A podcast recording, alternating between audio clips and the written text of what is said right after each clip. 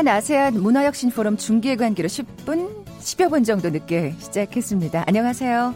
빅데이터를 보는 세상 아나운서 홍소연입니다. 여러분 인생에서 가장 소중한 건 뭔가요? 이런 질문을 받을 때 잠시 멈칫하게 되죠. 뭐 바로 답을 할 수 있는 분들이라면 참 잘 정리된 인생을 살았다. 이렇게 얘기할 수 있을 것 같은데 좀 대답이 쉽지는 않은 것 같습니다. 네, 베스트셀러 작가이기도 한 해민 스님. 어, 해민 스님은 인생에서 가장 소중한 것으로 바로 내 앞에 있는 사람을 꼽았습니다. 내 앞에 사람과 공유하는 유대감, 따뜻한 마음, 행복감, 또 나누는 마음이 가장 중요하다는 의미겠죠. 자, 오늘 한파주의보까지 내려지면서 영하권 추위가 찾아왔네요. 지금 함께 자리하고 있는 가족, 친구, 연인, 또 내가 살아가고 있는 이 작은 사회의 행복을 생각하면서 오늘부터 시작되는 11월의 마지막 한 주 따뜻하게 채워나가 보시면 어떨까 싶네요? 자, 오늘 빅데이터로 보는 세상, 세상의 모든 빅데이터 월드 키워드 시간엔 히틀러의 생가라는 주제로 빅데이터 분석해 볼 겁니다. 먼저 빅퀴즈 풀고 갈까요? 자, 오늘 히틀러의 생가에 관한 얘기 나눌 텐데 히틀러 오스트리아에서 태어났습니다. 독일에서 태어났다고 생각하시는 분들도 많을 텐데. 자, 오스트리아의 정식 명칭 오스트리아 공화국으로 유럽의 중앙에서 정치, 경제, 문화를 잇는 교차로 역할을 하고 있죠. 자, 그럼 오스트리아의 북동쪽 도나우 강변에 위치한 오스트리아의 수도는 어딜까요? 보기 드립니다. 1번 타이페이, 2번 베이징, 3번 비엔나, 4번 파리. 오늘 당첨되신 두 분께 커피와 도넛 모바일 쿠폰 드립니다. 휴대전화 문자 메시지 지역번호 없이 샵 9730, 샵 9730. 짧은 글은 50원, 긴 글은 100원의 정보 이용료가 부과됩니다. 방송 들으시면서 정답과 함께 다양한 의견들 문자 보내주십시오.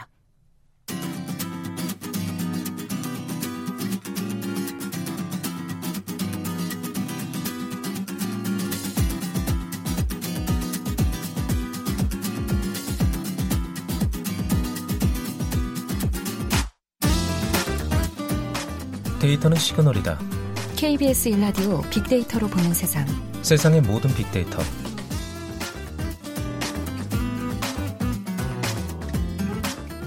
궁금했던 모든 화제와 이슈를 빅데이터로 분석해보는 시간이죠. 세상의 모든 빅데이터.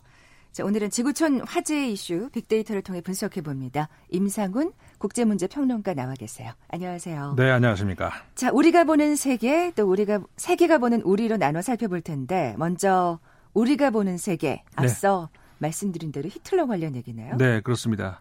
히틀러 생가 아, 이렇게 이제 오늘 주제를 잡아봤거든요. 네. 히틀러 생가가 어땠다는 건가? 아까 이제 말씀하셨더라고요. 그 히틀러가 이제 독일에서 출생했다. 라고 대개들 그렇게 생각하기 그렇죠. 마련이잖아요. 음, 사실 예. 근데 당시 이제 독일하고 오스트리아는 경계선은 모호하고 이제 어, 아, 문화가 그럴, 그럴 때였죠. 예, 예. 많이 공유되고 그럴 때라서 음. 그런 건 있지만 히틀러가 정확하게 현재의 그 지리 그 국경으로 하자면은 태어난 곳이 오스트리아고요. 오스트리아의 그 북부 그러니까는 사실은 독일하고 바로 그 강 하나 사이로 두고 있는 아. 그 작은 곳이거든요. 브라우나우 암인이라고 하는 어, 조그마한 도시에서 이제 태어났습니다. 1889년에 태어났는데, 그러니까 처음 태어났을 때 그 집, 어, 3층짜리 건물이거든요. 그런데 이 건물이 어, 그 이후로 사실은 히틀러가 거기 산 지는 얼마 안 돼요. 어. 그러니까는 그 아버지도 히틀러의 아버지도 잠깐 거기서 일을 하느라고 이제 그 도시에 왔다가 그때 이제 히틀러가 출생을 한 거군요. 그렇죠. 거기서 잠깐 출생하고 어, 다른 집으로 이제 이사를 갔어요. 그러니까 그 집에서 산 건 사실 얼마 안 되고 음. 그 다음에 이제 결국은 이제 저 이사도 다른 도시로 이사도 갔는데 독일로 이주를 했네요. 그렇죠. 예, 예. 그랬는데 이제 그 집 생가라는 이유로 그 아, 뒤로 그게 또 그렇게 귀추가 주목되는군요. 예. 예. 사실은 그래서 이제 오스트리아 정부가 처음에 이, 이 1972년도에 히틀러 생가를 임대를 합니다. 그러니까 소유주가 있겠죠. 네네. 그러니까 거기에 대해서 이제 임대를 해요. 어, 임대를 하는 이유는 이게 자꾸 이제 소위 말해서 히틀러 추종자들이 막 쫓아와가지고 뭐 성지처럼 신나치주의자들 네. 말씀하시는 거겠네요. 그러면. 그러니까 이제 그런 게 정부 입장에서는 거슬리죠. 어, 그래서 이제 어 84년도에 들어오면은 세상에. 완전히 매입을 하려고 시도를 해요. 아, 일찌감치 매입을 하려고 했었군요. 예. 그랬는데 소유주가 이제 거부한 거죠. 그러니까 항상 이런 문제가 있는 것 같아요. 이제 그 국가의 특정 목적으로 해가지고 이제 매입을 하려고 하는데 소유주가 거부할 경우 좀 어, 분쟁이 있을 수 있잖아요. 네. 그러면서 이제 계속 이 분쟁이 오다가 아, 결국은 이제 사실 법적 분쟁까지 갔어요. 그래가지고 음. 최근에 그러니까 지난 8월에 어, 이 정부가 최종적으로 매입을 한 겁니다. 건물을. 어떻게 그렇게 생각하면 참 오래 걸렸네요. 굉장히 예. 오랜 거, 시간이죠. 하지만 오스트리아 정부는 포기하지 않았군요. 네. 예. 어, 그래서 어 지난 8월에 매입을 했고 어 근데 지금까지는 그래서 이제 사실은 건물이 비어 있었어요. 뭐 아, 왜냐하면 이제 일단은 정부가 그 전부터도 시도를 했던 것은 여기다가 이제 다른 특정한 목적 아무데거나 쓸 수는 없고 어, 공공 어떤 예를 들어서 행정 교육, 사회봉사 이런 목적으로만 쓰게 쓰게 이제 그렇게 해 놨었거든요. 네. 그것 때문에 이제 소유주하고도 충돌이 있었고 뭐 이랬는데 아, 어쨌든 지금은 이제 정부가 소유주니까 네. 어, 이제 그런 목적으로. 그래서 이걸 어떻게 사용을 할까 이제 고심을 많이 했던 거죠. 결국은 경찰서로 사용하기로 했다는 겁니다. 아, 근데 이건 정말 신의 한 수네요. 신의 한 수죠. 현명한 사실 뭐 허물지 않, 않는 다음에야 네. 가장 그 효과적인 또 예 쓰임이 아닐까 하는 생각도 들고요. 그렇죠. 사실은 네. 이게 이걸 그럼 허물어야 되나 뭐 이런 이뭐 이야기도 있었겠죠. 네. 그런데 이제 건물을 보존한다라는 문제는 어, 사실은 그 역사적으로 우리가 어, 가치를 부여할 수 있는 그러니까 좋은 의미에서의 그런 그 가치를 가지고 있어도 당연히 그거는 이제 보존을 해야 되는데 그렇지 않은 반대의 경우 네. 바로 이런 경우 그러니까는 신나치주의자들이 몰려와가지고 무슨 성지처럼 막 수- 수- 순례를 한다든가 이런 것들 이런 위험이 있음에도 불구하고 이건 역사에서 우리가 계속 두고두고 잊지 말아야 돼. 그렇죠. 예. 그래서 이제 건물은 부시지 말자 놔두자 다만 이제 아까 말씀드렸던 그런 그 신나치주의자들이 몰려드는 이런 거는 막아야 되겠다. 음, 그러면 건물을 어떻게 쓰겠습니까? 공공 목적으로 쓰는데 그 중에서도 경찰서. 경찰서로 만들어 버리니까 신나치주의자들이 좀 오기 어려울 그렇죠. 것 같은데. 껄껄 껄쩍지근하죠. 그러니까 참 아, 이건 어, 조-. 얼마나 좋은 아이디어인가 네. 이제 이런 생각을 할 수가 있는 것이죠. 네, 네. 그래서 내부는 당연히 이제 경찰서 구조로 이제 바꿀 테고 외부도 디자인을 살짝 바꿔서 어쨌든 간에 경찰서 건물 에 맞는 그런 이제 그 디자인 이런 것들을 이제 어 바꿀 수 이- 어, 바꾸어서 사용한다는 것이죠. 네. 뭐 이런 뭐 비슷한 예. 그러니까는 우리나라도 그렇잖아요. 우리나라는 이제 어 비극 실- 슬픈 비극의 역사. 예를 들어서 광주 사태 당시에 광주 민주화 운동, 운동 당시에 이제 그 건물 이것도 이제 보존을 해야 된다는 것이 압도적인 의견이잖아요. 음. 그러면 어떤 식으로 보존할 것인가라고 하는 건 다양한 이제 의견 수렴하고 그렇죠. 그러니까 그런 것들이 이제 어, 다양한 예들이 참 많이 있는데 그또 우리나라 서울에서도 마찬가지죠. 그러니까는 그 조선 총독부 건물 이 경우도 사실은 우리 입장에서는 굉장히 보기 싫은 그런 건물이었는데 그럼요.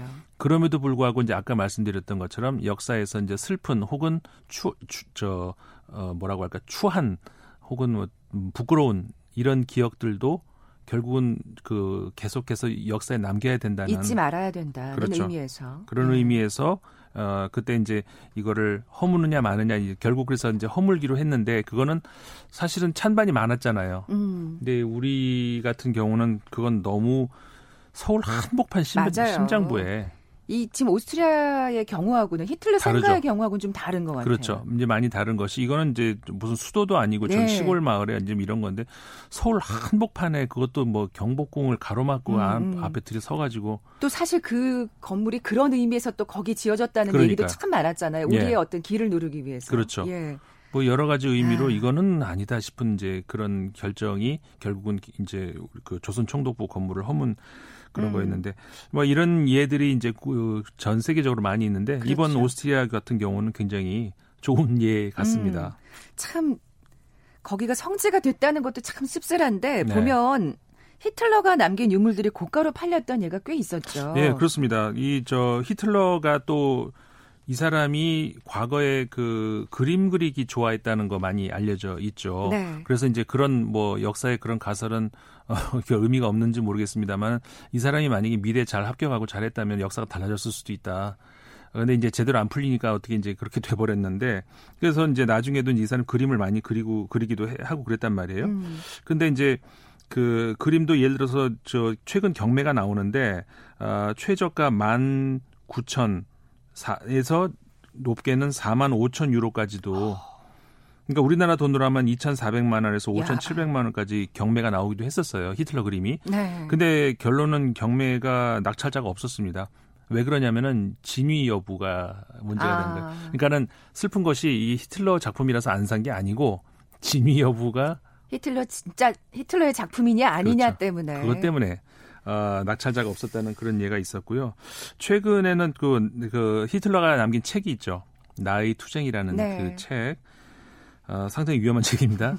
근데 이제 학문적 목적으로 읽어볼 수는 있겠죠. 어, 근데 고가로 그것도 팔렸어요. 이제 안 조금 이렇게 되게 이렇게 장식이 되어 있는 이런 거 그런 거. 근데 그거보다 더 최근에 뭐가 팔렸냐면은 히틀러가 썼던 모자.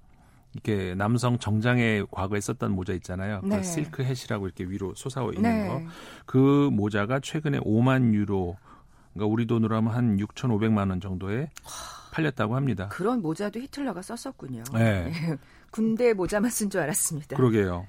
근데 이제 이런 것들이 네. 사실 그 히틀러의 유물이라고 유품이라고 해가지고 이게 고가에 팔리고 이런 것이 바람직한가 이런 것이 당연히 또 부정적인 시각이 있을 수밖에 없죠. 그렇죠. 유럽에서도 네. 계속 이제 찬반 이런 논란이 있어요. 음, 근데 이제 이런 물건은 또 그렇다 칠 수 있는데 왜냐하면은 꼭 히틀러를 어 숭배해서가 아니라 그냥 어쨌든 신기하잖아요. 어우 이 물건을 진짜 히틀러가 썼단 말이야. 라면 신기할 수는 있으니까 뭐 그런 정도는 누구나 생각할 수 있잖아요.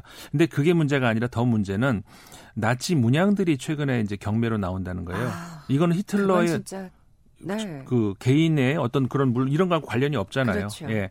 이, 이런 것들이 경매로 나오고 이런 것들은 정말 좀 문제가 있다라고 생각을 할 수가 있는 것이죠. 네, 정말 경각심을 가져야 될 문제입니다. 네.